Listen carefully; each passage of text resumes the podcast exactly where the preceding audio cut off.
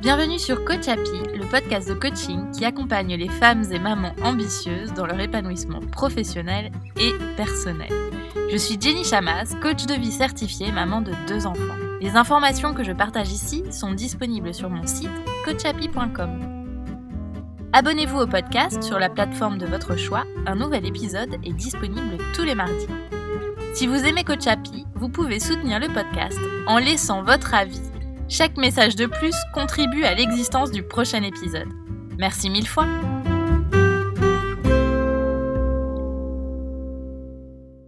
Aujourd'hui, nous allons parler d'un sujet qui nous touche toutes plus ou moins, le fait de vouloir plaire aux autres.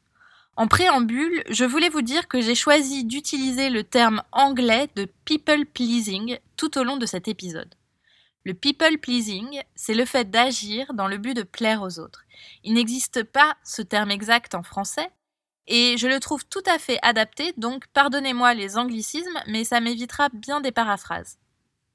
Alors à toutes les stratèges du people pleasing, à toutes les people pleasers par défaut, à toutes les femmes qui font beaucoup pour plaire aux autres jusque parfois s'en oublier, je dédie ce podcast qui j'espère vous sera utile. Scoop du jour, tous les êtres humains ont besoin de plaire aux autres. Pourquoi? Parce que c'est le signe que la tribu vous accepte, que vous faites partie du groupe.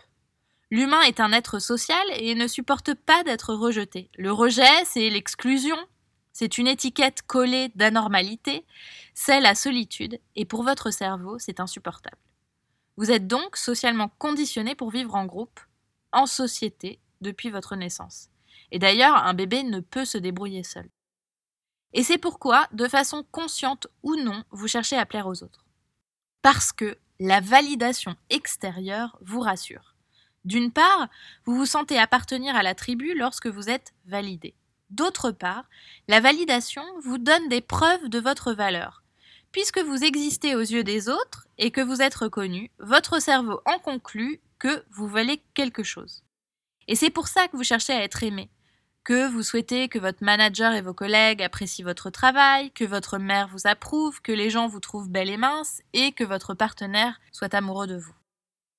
En voulant plaire aux autres, vous donnez plus de crédit à ce que pensent les autres de vous que ce que vous pensez de vous-même.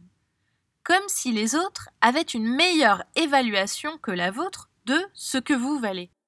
Ainsi, quand ils pensent cela de vous, vous vous donnez l'autorisation de penser de même. C'est comme si vous y imprimiez le tampon validé. Tout cela, bien entendu, se passe dans vos pensées. Même si ce mécanisme n'est par défaut par votre conditionnement social, vous avez plus ou moins tendance à vouloir plaire aux autres. Et le curseur n'est pas déterminé par un caractère ou un trait inné de votre personnalité, mais par vos pensées et ce que vous pensez de ce que pensent les autres de vous. Alors, pour savoir si vous êtes ou pas dans le people pleasing, Demandez-vous par exemple, faites-vous les choses pour votre satisfaction personnelle ou pour faire plaisir aux autres et ne pas les décevoir et vous assurer qu'ils vous aiment. Par exemple, avez-vous fait des études pour plaire à vos parents ou parce qu'elles vous passionnaient? Êtes-vous allé à cette soirée parce que vous vouliez faire la fête ou parce que vous ne vouliez pas passer pour la mamie de service qui veut se coucher tôt? Avez-vous vu ce film d'action pour faire plaisir à votre mari ou pour vous-même? Dans tous les cas, si vous l'avez fait, en général, c'était pour faire plaisir. Et ce n'est pas nécessairement un problème. On peut avoir envie de faire plaisir aux gens qu'on aime, voir le film dont ils ont envie, pour une fois sortir en boîte plutôt que de rester à la maison, etc. Vous pouvez savoir si vous êtes une people pleaser en fonction de la raison qui vous pousse à l'action.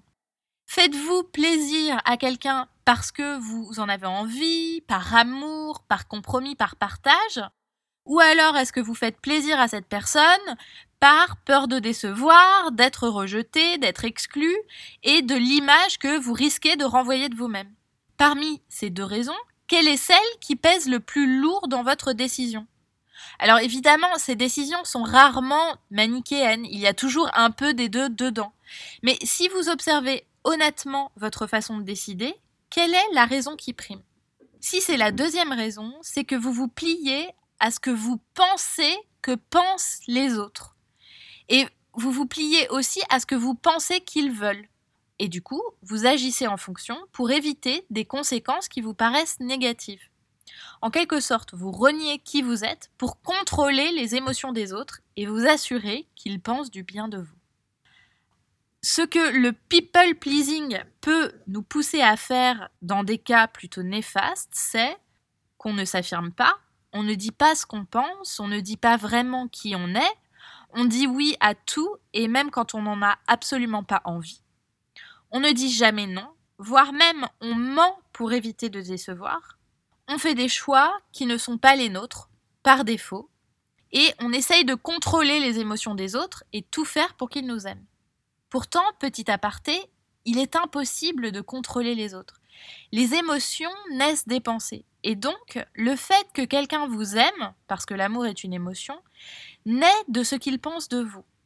Quoi que vous fassiez, la pensée ne sera peut-être jamais celle que vous aimeriez, même en usant de tous les stratagèmes et en faisant toutes les actions dont vous rêvez, puisque seule cette personne-là décide de ce qu'elle veut penser de vous.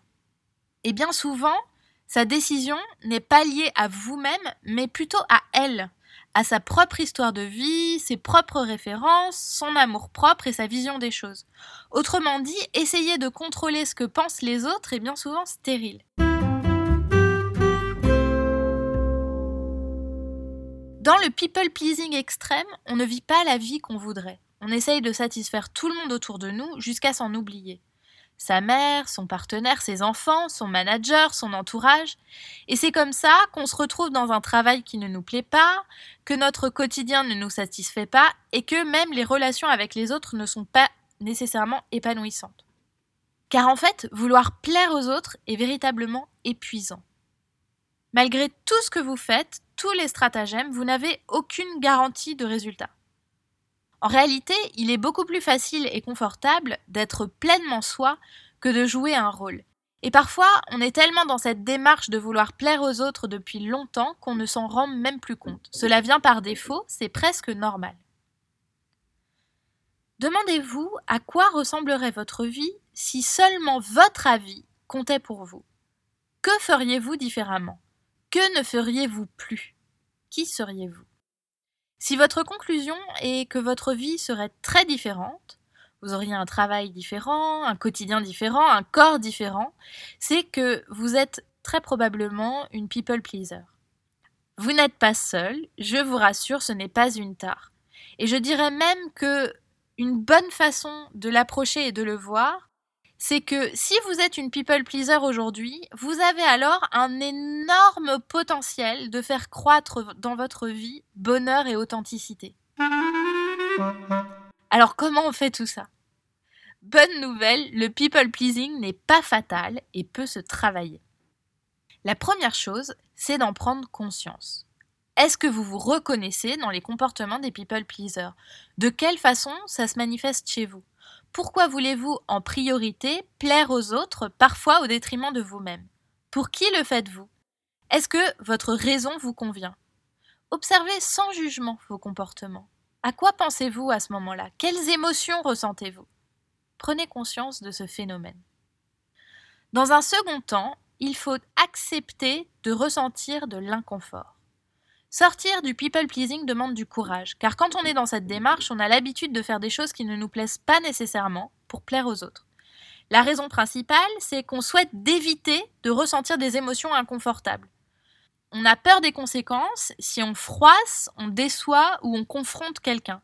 Par conséquent, on maquille son caractère et ses envies pour se conformer à ce qu'on pense que veulent les autres.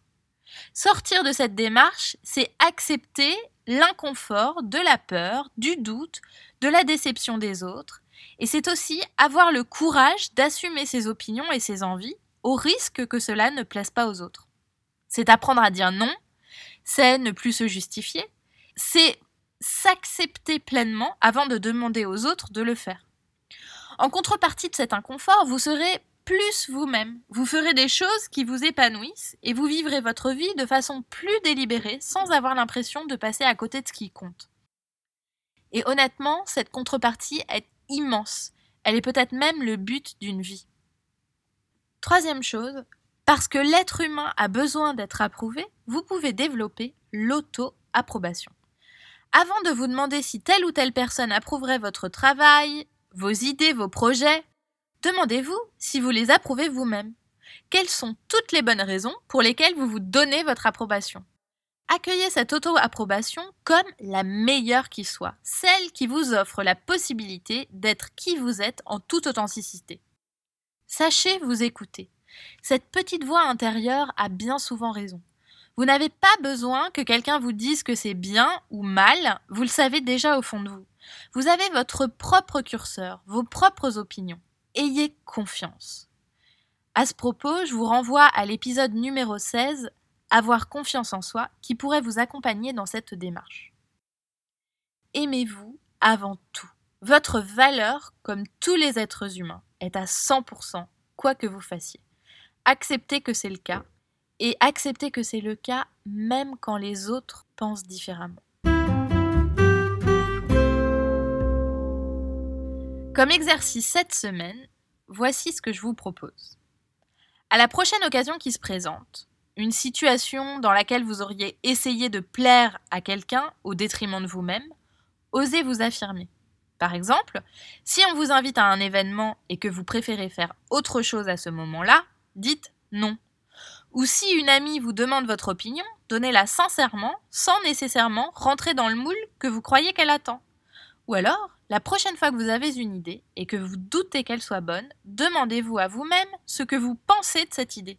Vous verrez, vous aurez la réponse sans avoir besoin d'être validé ou invalidé par la Terre entière. Je suis coach de vie et j'accompagne individuellement un petit nombre de femmes ambitieuses à franchir une étape décisive dans leur carrière. Si vous souhaitez être accompagné vous aussi, je vous propose une conversation gratuite pour explorer votre problématique et le travail qu'on pourrait faire ensemble. Vous n'avez besoin de rien d'autre que l'envie d'évoluer et de dépasser vos blocages. Le reste, on en parle en toute bienveillance.